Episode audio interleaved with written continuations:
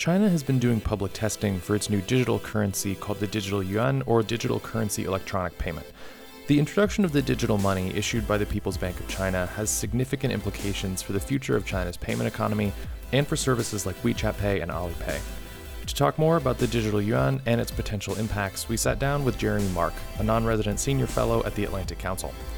From the U S-China Business Council in Washington, D C, I'm Ian Hutchinson, and this is the China Business Review Podcast. So to start at the most basic level, can you run through what exactly is the Digital Yuan? The digital yuan is essentially a digital currency, like a lot of other central banks now are working on introducing. It is, strictly speaking, legal tender. It is the equivalent of cash that is issued by a central bank that you could put in your wallet. And in fact, in the case of the digital yuan, they're going to be, in essence, creating digital wallets, electronic wallets that would essentially be like apps on a phone. So you literally do not even need to back up what you have in your digital wallet with a bank account. You simply can purchase an amount of money from probably from a bank, although that's not fully clear yet. This will be backed up by the central bank itself, and you can use it in any context instead of cash, instead of a credit card, or in China, instead of using mobile payment platforms like Alipay or WeChat Pay, which represent a huge portion of day-to-day spending in much of China.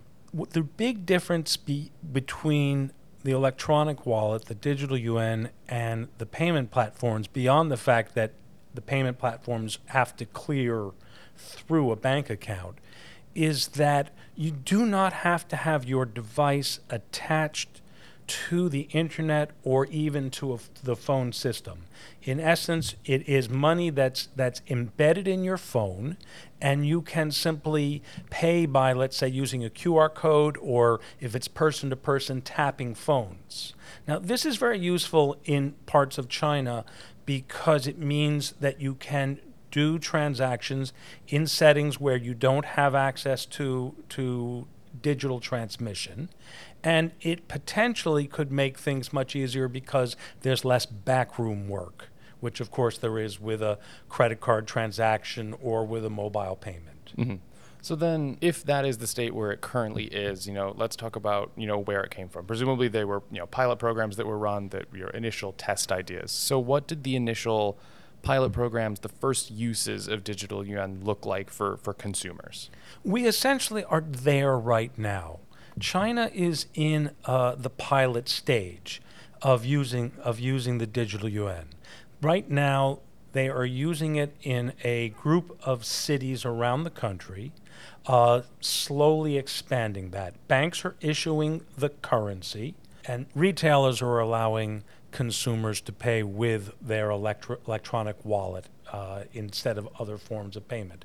The I think that they are they've been talking about, they being the People's Bank of China primarily, which is leading this effort. They're talking about next year, uh, at the time of the Winter Olympics in Beijing, broadening the use of the digital yuan to involve athletes, tourists who are coming in for the Olympics, and other people who are attending.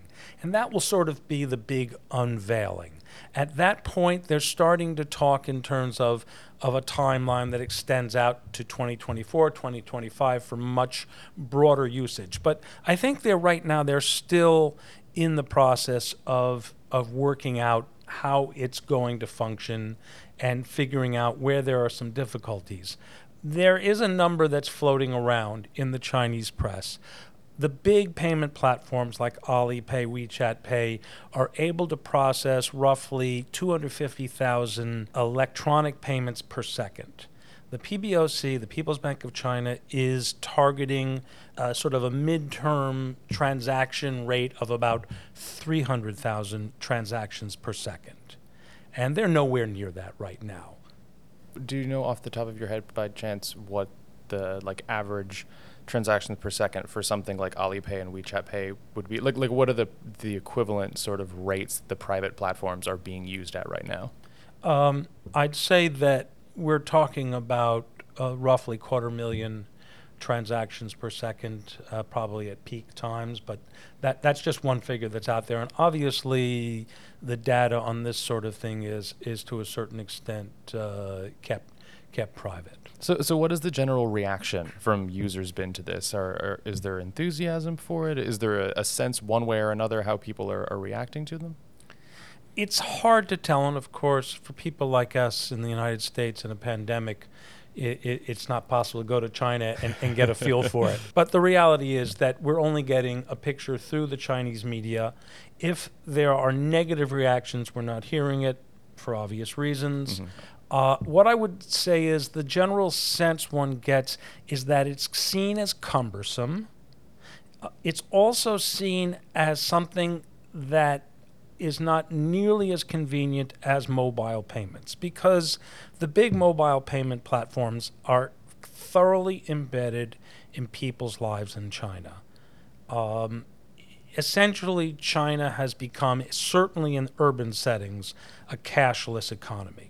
This means not just that you can buy easily, you can pay for taxis or anything else very smoothly without having to pull your wallet out, without having to use a credit card. It also means that you are in a position within the context of these mobile platforms to save, to invest, to do stock market purchases and other sorts of investments like that. Um, to take out loans, small loans and larger loans, even to to get insurance. So that life has already become a web of these transactions that are being fa- that, that is being facilitated by the private sector. And keep in mind that the big mobile payments platforms also are part and parcel of these huge e-commerce platform conglomerates, Alibaba and WeChat, with competing uh, retail outlets and a whole range of services. So what the government is essentially doing right now is asking people to to put that aside and simply buy things with a diff- with a different entity, the, the, the digital yuan. And the sense one gets is that a lot of people are hesitant or don't care or um, just you know can't you know can't be bothered. Now, obviously, this is something that the government wants to proceed with. It's made very clear that it, for various reasons, wants the digital yuan in time to become a primary form of um, money in China. So that we are seeing already inducements, fee-less sales of these through banks or lower transaction fees.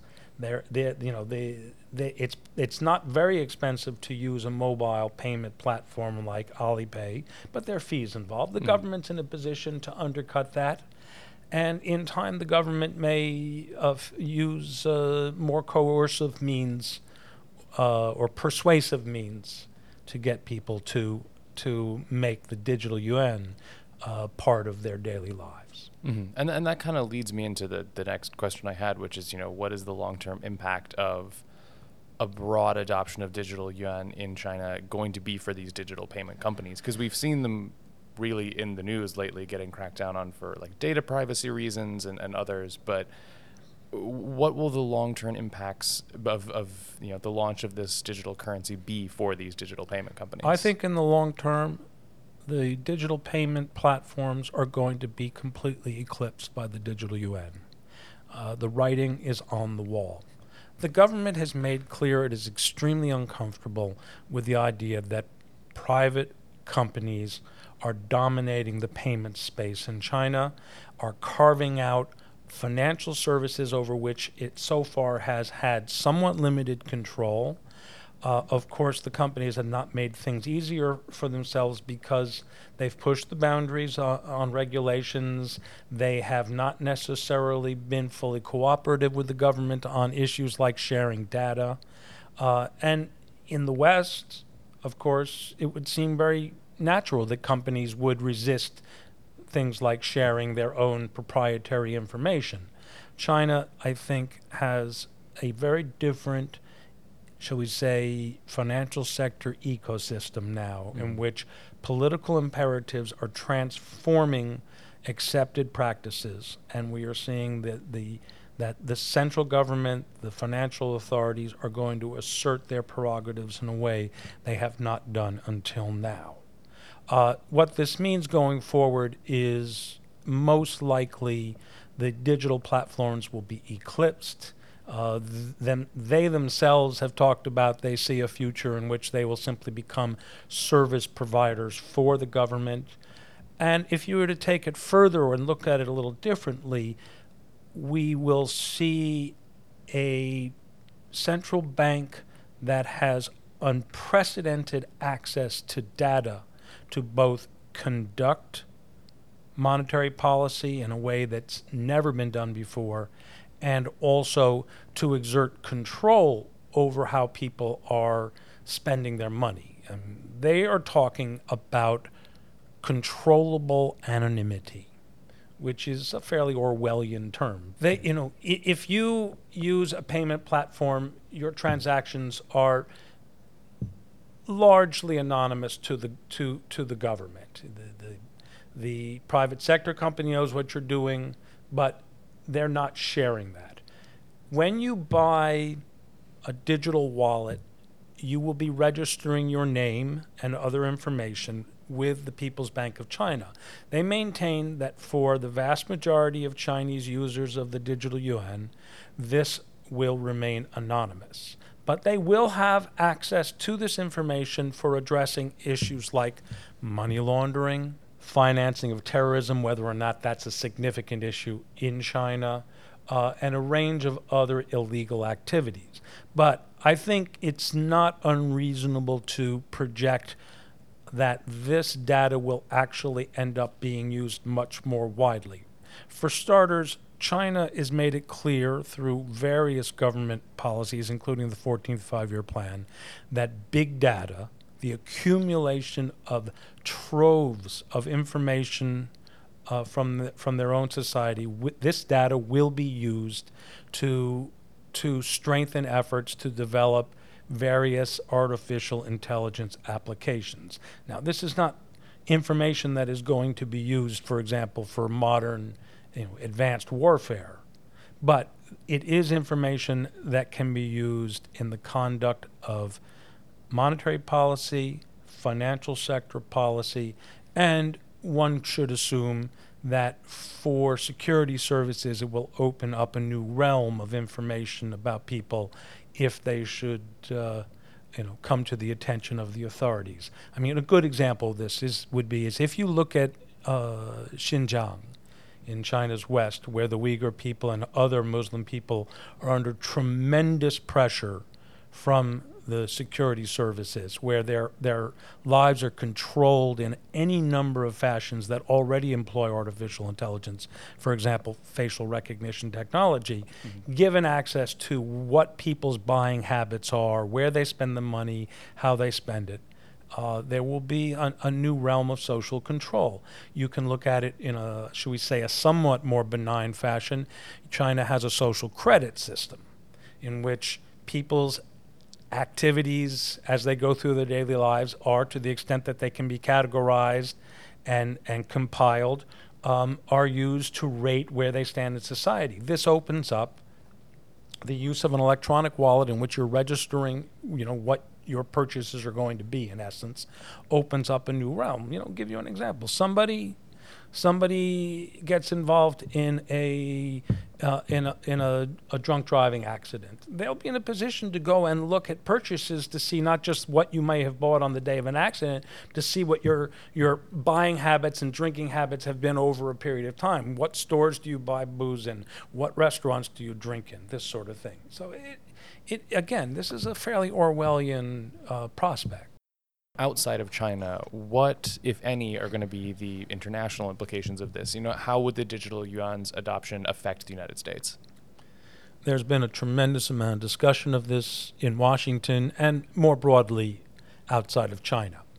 Um, China is uh, asserting a presence in the global economy that twenty years ago was virtually unimaginable.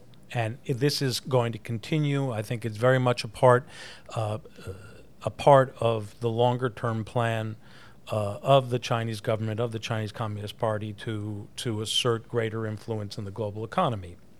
China will soon be, uh, by some measures, uh, potentially the largest economy in the world. I think in the short to medium term, this is not really a story about um, the impact outside of China. This is much more about the Chinese domestic economy. China first has to make the digital yuan uh, a, a primary form of legal tender in day-to-day activities throughout the economy, and not just in terms of people going out and buying, you know, a couple of cabbages or, or a pound of pork, but in terms of significant transactions involving major businesses.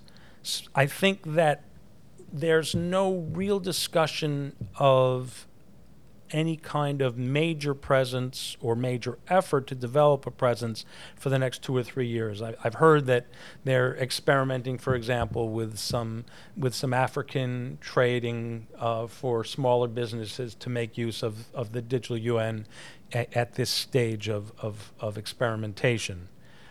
Uh, but we are hearing things like, a couple of years down the road, contracts being written now talk apparently talk about making use of the digital yuan for, for payments.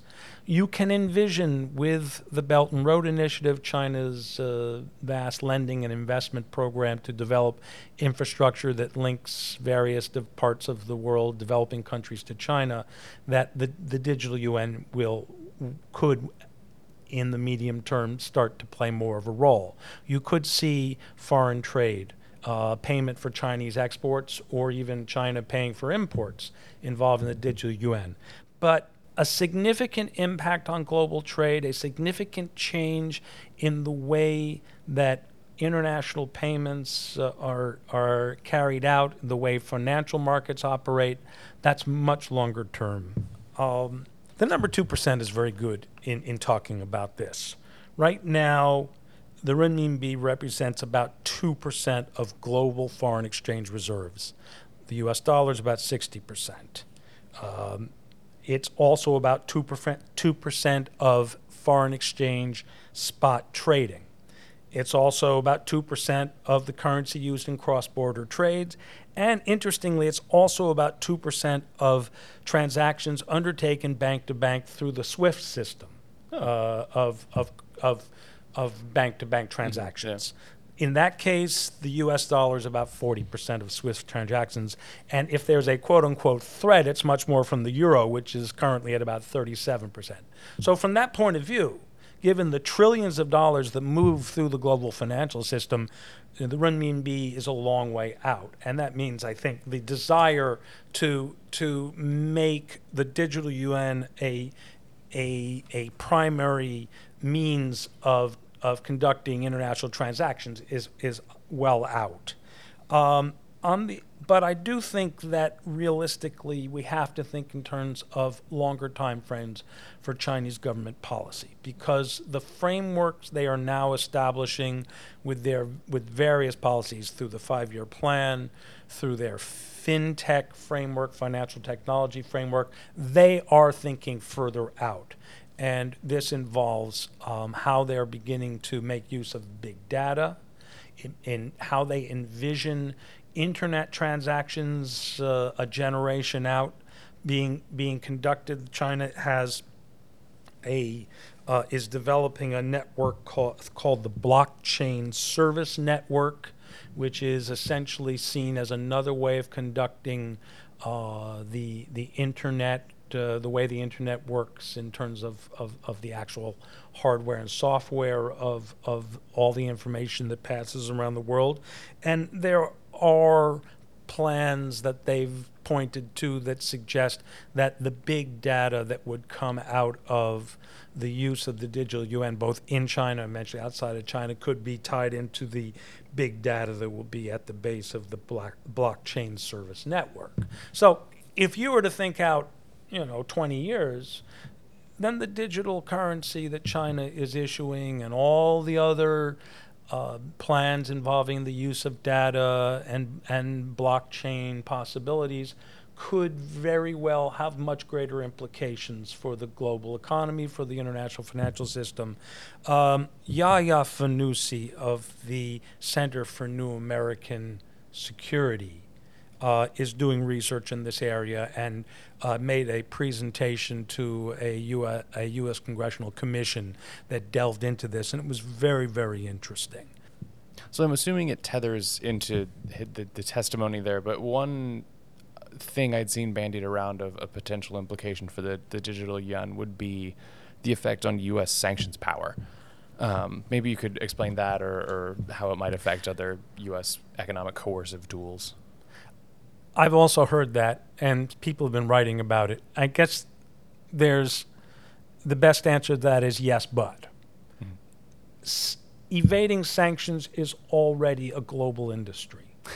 There are plenty of ways to evade sanctions. Just look at uh, North Korea.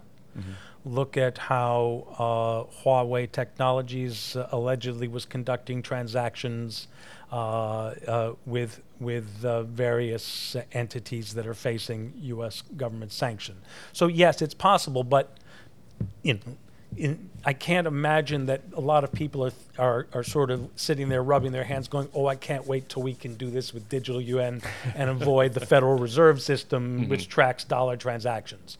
Yes, it might become something in international sanctions context. But there is another way of looking at sanctions, and I think this is a, this is a little more hair-raising in, in the immediate future. In the past year, we have seen China lash out at foreign companies for announcing that they would boycott purchases of goods from uh, companies and entities in Xinjiang, where where China has these very repressive policies toward the Uyghur people. Mm-hmm. Okay. This involved the Swedish retailer H and M, for example. There was at one point when boycotts were announced, there were official moves that excluded H and M products from e-commerce platforms in China and prevented China-based G P S systems from pointing consumers who did searches to H and M stores. Now imagine what happens if company X incurs the wrath of the Chinese government and suddenly you can't go into that company's stores in China and use your, your digital wallet to buy. There's a t- there's a, a a a term that's applied to digital currencies called programmability, where there is an ability to do any number of things to uh, shall we sh- shall we say shape how uh, a a digital currency is used, or what. Um, what interest rates are attached to it, and this sort of thing. Now, I think the way this is being looked at uh, theoretically I- is in terms of, of how to conduct a more granular monetary policy. You know, you could program, you could program a digital currency, for example, to after a certain date have a negative interest rate attached to it, which obviously makes it Uh, uh, much more attractive for a consumer to spend now if you want to if you want to stimulate the economy. You can offer higher interest rates for a period of time to slow down spending. These are two fairly simple ways of looking at it. But imagine if there's a more nefarious approach to the to, to the idea of programming, where you can, in essence, institute narrowly focused sanctions against businesses that are operating within your economy or w- even within the realm of a digital wallet. Do do you have any thoughts on, you kind of gave an example there of how it might, but how the digital yuan would impact foreign companies operating within China? I think that um, it's likely that it won't be long until all companies are starting to make use of the digital yuan. Once they, they move from this this stage of of of trial and error to to uh, a broadly defined policy that will allow the the the, the nationwide issuance of the currency. So companies will, at that point, probably begin to make use of it or have to find ways to accommodate customers who want to use it. And I'm sure that that foreign companies who have a, a very significant presence in the Chinese economy will also have to adjust the way they do their business.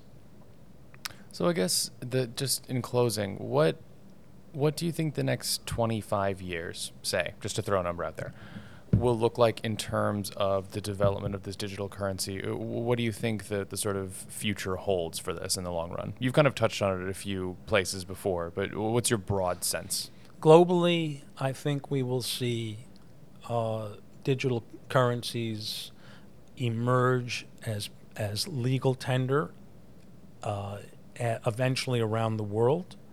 Uh, interestingly, the U S Fed is much further behind than many other central banks, and I think the pressure is going to build on the Fed to get to, you know, to devote more attention to this and to start devising plans. I, uh, my understanding is that the Fed would very much like the U S Congress to take the lead on this. Uh, but I do think that we are looking at a world in twenty-five years in which cash, cash will not be used much. I mean, most of us haven't used much cash in the last uh, almost year and a half because of the pandemic. I have bills in my wallet that have been there for eight, nine months. So I don't think it's going to be hard for anybody to envision, you know, going beyond that, uh, going from touchless credit cards to to touchless uh, phones that are, are paying. And the Chinese are doing it already through their payment platforms. I think China is taking the lead. I think China is very forward-looking uh, in in terms of of how this might benefit the Chinese economy, how this might help to to mold uh, the development of China's financial system. But I also think that China is entering into this uh, brave new world, uh, a term I, I use quite quite consciously. Mm-hmm. uh, um, not fully grasping what the implications are for a financial system that right now it still has many weaknesses, ha- many vulnerabilities, and um, is uh, not necessarily going to be in a position to react quickly and smoothly to the unexpected. The China Business Review Podcast is a production of the U S-China Business Council, and you can always learn more about the work that we do on our website, u s china dot org. The show is also a podcast companion to a digital magazine of the same name. You can always read more articles about the U S-China economic and business relationship at china business review dot com. If you like the show, please leave it a rating and review. It will always help other people find it. As always, thank you very much for listening, and we'll be back soon.